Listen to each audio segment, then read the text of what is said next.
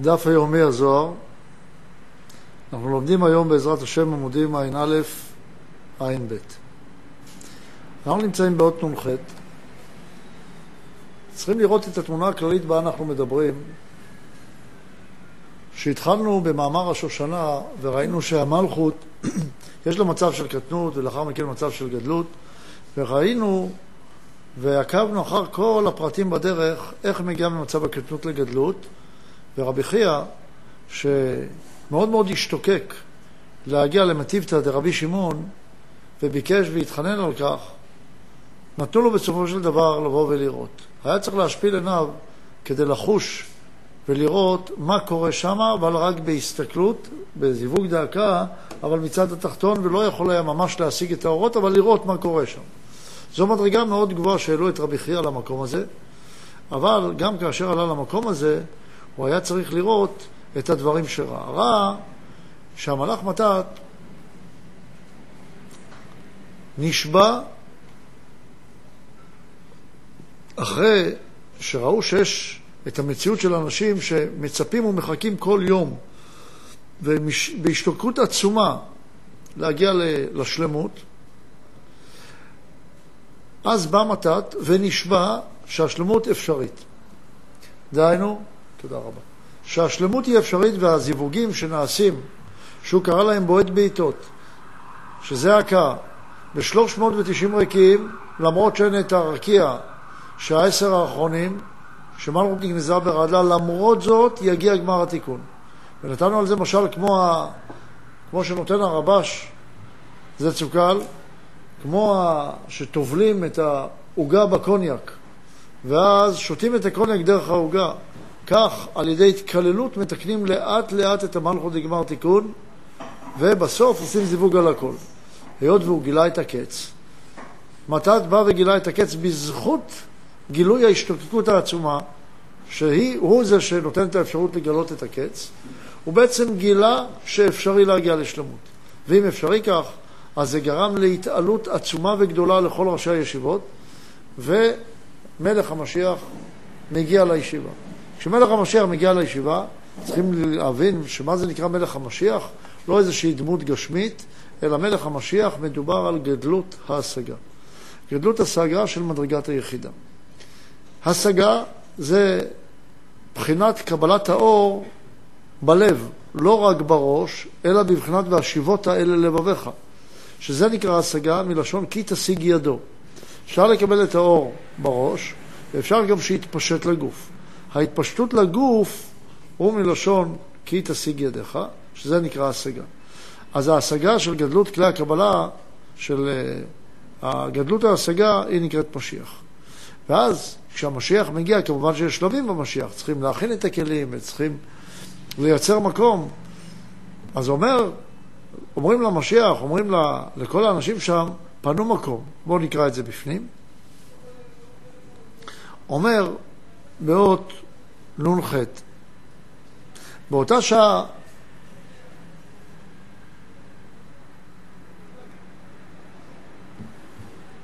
קודם עוד נ"ז, נלמד נ"ז, כתוב בנ"ז כך, בתוך כך שמע קול שאמר, פנו מקום, פנו מקום. למה צריך לפנות מקום? צריך לעשות מקום פנוי לתיקונים. דהיינו, להסכים לראות את החיסרון. ברגע שאנחנו מסכימים לראות את החיסרון, זה נקרא מקום פנוי. כמו שלמדנו בחלק א' בתלמוד עשר ספירות, שבאינסוף לא היה מקום פנוי. מפרש שם בעל הסולם, פנוי לתיקונים. מה זה לא היה מקום פנוי? הכל היה ממולא מנור אינסוף ההוא. כשאתה מרגיש שיש לך הכל, אתה לא פנוי לתיקונים. אם אתה מרגיש שחסר לך, אז אתה פונה לתיקונים. שואלת השאלה, למה אדם מרגיש שחסר לו? אם הוא יכול להרגיש הכל טוב, הכל יפה, הכל מוצלח, למה כדאי להרגיש שחסר? התשובה היא, מכיוון שאם אדם לא הולך גם עם קו שמאל, לא מרגיש את החיסרון, לא יוכל להתקדם. ההתקדמות שלנו היא לא רק בימין, היא בימין ושמאל, ימין ושמאל. צריכים לראות את החיסרון, והחיסרון, ראיית החיסרון מקדמת. בתנאי שראיית החיסרון באה מתוך איזושהי אפשרות ורצון להתקדם ולהשיג את הדבקות בהשם. לכן אומר, אחרי שהייתה השתוקקות כזאת עצומה, וכל יום ויום, כל אדם היה מחכה ומצפה מתי הוא יוכל להגיע לדבקות, אז בא מלך המשיח. אז אומר, פנו מקום. כי מלך המשיח בא לישיבתו של רבי שמעון, משום שכל הצדיקים שם הם ראשי ישיבות, שאותן הישיבות ידועות הן שם. מה זה להיות ראש? ראש זה להיות בשלמות. להיות בשלמות זה נקרא ראש. גוף זה נקרא חוסר שלמות, ראש זה נקרא שלמות. אם ככה, איך הגוף בסוף הגיע לשלמות? רק בזה שהוא ידבק בראש. היכולת של הגוף להגיע לשלמות היא בזה שהוא מוכן לפעול את רצון הראש. הראש יש לו שלמות מצד עצמו, לכן יש לו צורה של עיגול. לא לגמרי אליפטי, מכיוון שיש לו גם עירוב של עיגול וקו. אבל הראש הוא נחשב לדבר שלם, והגוף לדבר בלתי שלם. לכן גוף זה מלשון נגף, אבל אם הוא מתקלל בראש הוא יכול לקבל חיות מהראש. חיות של שלמות, כי השלמות שלו היא תלויה, כמו שהבריאה עצמה. אין לה שלמות, היא דבר מת הבריאה. אבל בזכות האפשרות של הבריאה להיות קשורה ודבוקה בהשם יתברך, אז היא גם שלמה, אבל שלמות תלויה. בשונה מהשלמות של הבורא יתברך, שהשלמות שלו היא בלתי תלויה. כך גם היחסים בין ראש לגוף. אומר על אותם צדיקים שבישיבה של רבי שמעון, שזה אומר הישיבה של פנימיות התורה, זכו למדרגה של שלמות. של שלמות, דהיינו של ראש. וכל אלו החברים שבכל ישיבה עולים מישיבה שבכאן לישיבה שברקיע.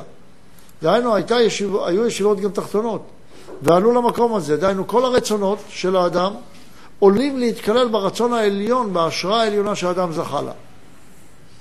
כאשר אדם זוכה להשראה עליונה,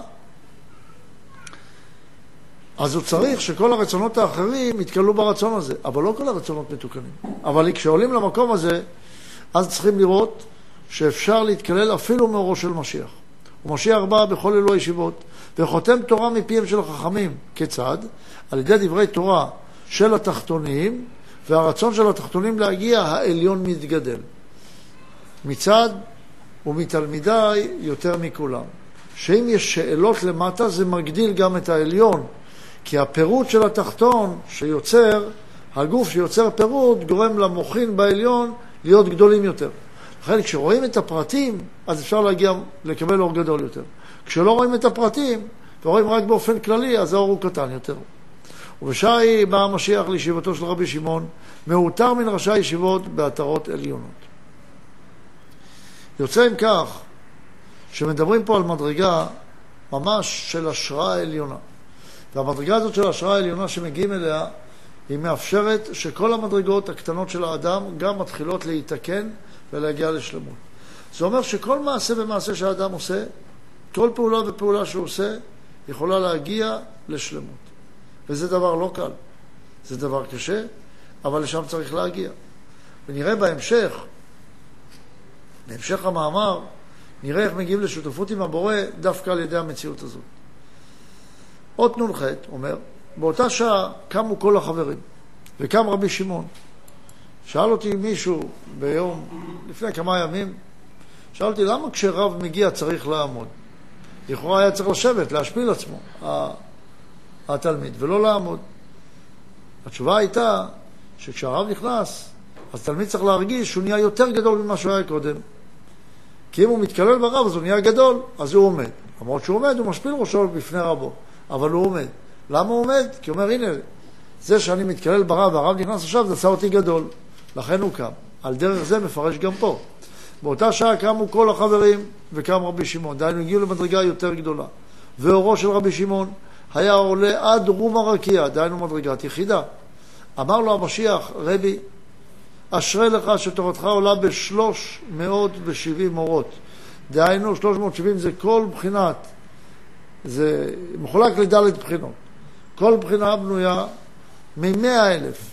בעצם אמר לו, אורות זה בחינת אלפים, ולכן אמר לו מאה ושבעים אלף, אה, שלוש מאות ושבעים אלף.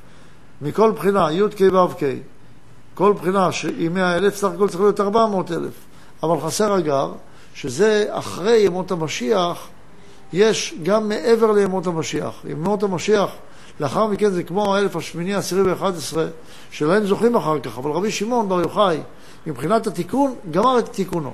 הוא אומר, האור שלך, אם ככה, האור של רבי שמעון בר יוחאי, יאיר עד גמר תיקון. ואם אנחנו רואים שהזוהר הקדוש בא לבאר לנו את אורו של רבי שמעון בר יוחאי, משמע שדרך זה אפשר להגיע לגאולה השלמה. כי האור הזה מאיר עד רום הריקים, וכל אור ואור מתפרש ל-613 טעמים. טעמים נקרא חוכמה. כל אחד מדלת בחינות זה הכוונה לכל אור ואור, שכל אחד מהם הוא 613. מה זה 613? מדובר שכל השש מאות ריבו, כל אבק, מקבלים אחדות. 13 זה אחדות. גם צריך לומר ש-613 עם שבע מצוות דרבנן זה כתר, שזה המדרגה השלמה. רוצה לומר שכל אור ואור יש בו שלמות. למה? כי אור מפרט רצון. זאת אומרת שאת כל הרצונות הוא מביא לשלמות. מתי רצון פרטי יכול להיות שלם? כשכל רצון נמצא במסגרת הכלל. אם הוא נמצא לעצמו הוא לא יכול להיות שלם. אבל אם אפשר להביא את כל הרצונות הקטנים שלנו לשלמות, ליחידה השלמה, אז הם יכולים להיות שלמים. והקדוש ברוך הוא חותם תורה מישיבתך ומישיבת חזקיה המלך ומתוך ישיבת אחיה השילוני, ואומר לו, יתרה מכך, גם השלוש מאות אלף, השלושים אלף שחסרים, הגר מהישיבה שלך ושל רבי חזקיה, מלך יהודה, ואחיה השילוני, שהוא באמת אה, אחד מבחינות המשיח, מגלה את האור העצום והגדול של גמר תיקון, שמעבר לימות המשיח אפילו. יוצא אם כך, שלא ברור בשביל מה אומר לנו את כל הדברים האלו, בשביל מה מגלה לנו את הדברים האלה. הרי אנחנו לא נמצאים במדרגות האלו. אבל זה רק צריך להפיח בנו תקווה, שמתוך שאנחנו מסוגלים לראות, אפילו בשכל, שדברים כאלה קיימים, צריכה להיות לנו השתוקקות למקום הזה. וכל זה ממה התחיל? מאיזו השתוקקות עצומה של רבי חייא, שהיה מוכן לצום 40 יום. מתוך, הוא התחיל עם זה שהוא אמר לעפר, עפר, עפר, והוא היכה בו ואמר, איך יכול להיות? למה כולם מתבלים בעפר? למה אין שלמות בעולם? בסוף הגיע למסקנה, רגע, אבל רבי שמעון בר יוחאי כן מגיע לשלמות. ואם רבי שמעון בר יוחאי מגיע לשלמות, אתה צריך להגיד, כל אחד ואחד, כל יהודי, יש בי את הרבי שמעון שבי. ורבי שמעון שבי יכול להגיע לשלמות, הוא לא מתבלה בעפר. ואז העיר לו פתאום, ההשתוממות שלו פתאום נתנה לו לראות שיש מציאות כזאת של שלמות בעולם. והשלמות הזאת היא דבר נפלא. רק אומר הרמב"ם במורה נבוכים, תחילת מורה נבוכים, שהמציאות של האור הזה, שפתאום מאיר לאדם הוא כמו ברק. והברק הזה מאיר ונעלם. והאדם לא יכול ללכת לאור הברק, אלא מתוך הזיכרון של אותו ברק, אפילו שהוא בחושך, צריך לזכור את אותו אור של הברק וללכת אחריו. ואם האדם מסוגל, מעל הדעת, לזכור שיש כזה דבר כמו רבי שמעון בר יוחאי בתוכו, אז הוא צריך להיות יכול שכל הרעשי רקע בדרך, וישנם רעשי רקע, לא יפריעו לו להמשיך ללכת בדרך כדי להגיע למציאות הזאת. וכאשר ראה את זה, כאשר השיג את זה רבי חייא, אז לא היה מוכן לוותר. אמר, אני רוצה להשיג, להגיע לישיבתו של רבי שמעון, לראות אותו. אמרו לו, אתה לא ראוי. צם 40 יום. אמרו לו, לא, אתה לא ראוי. צם עוד 40 יום. אומר, גם אם אומרים לי שאי אפשר, אני אשיג. ואחרי שהוא עשה כזאת יגיעה, אז נתנו לו לראות, וגם אז הוא עבר עוד תהליכים. יוצא מכך שאנחנו צריכים ללמוד מהמאמר הזה, שצריכים להתעקש על דרך אמת. ויש הפרעות בדרך, אבל אנחנו לא שלמים פה בעולם הזה. מי ששלם בעולם הזה אומר בזוהר פרשת קורח כבר לא צריך להיות פה. אבל מי שלא שלם, כל פעם כשהוא פוגש נקודת חיסרון, התפקיד שלו להגיע ולשאוף לאותה שלמות.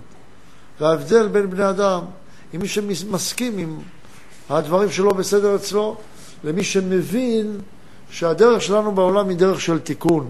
וכל פעם כשאנחנו מוצאים חיסרון, התפקיד שלנו להתעצם עוד יותר כתוצאה מהחסרונות. ואם ככה אנחנו הולכים, זה האמת, כי זאת האמת שבדרך. מי שחושב ומרגיש רק שלם, בסוף הוא נופל חזק. אסור לנו להרגיש שלמים. לא הרב ולא התלמידים ולא הרבנים. כולנו נמצאים במציאות אחת, בספינה אחת, שצריכים לדעת. אנחנו פוגשים חסרונות מהחסרונות האלה אנחנו צריכים להתקן ולעלות הלאה. יש לאן להגיע, את זה צריך לזכור. יש לאן להגיע, יש להגיע לשלמות הזאת. כי רבי שמעון בר יוחאי שכתב לנו את הזוהר, נותן לנו דרך הזוהר להשיג את כל הסודות העליונים. ואם אנחנו משיגים את הסודות העליונים הללו, יש לנו את ה, לפחות את התמונה, את המפה, לאן צריך להגיע. ולכן אנחנו צריכים להתמודד מכך ולראות שכל אחד צריך להשקיע עוד יותר בלימוד הזוהר הקדוש, ובעזרת השם, כאשר נזכה כולנו ביחד, אז גם נוכל להיות בישיבתו של רבי שמעון בר יוחאי. שיהיה חודש טוב לכולם, היום ראש חודש תמוז, קצת חודש קשה, אבל בעזרת השם נעבור אותו בשלום. חודש טוב לכולם.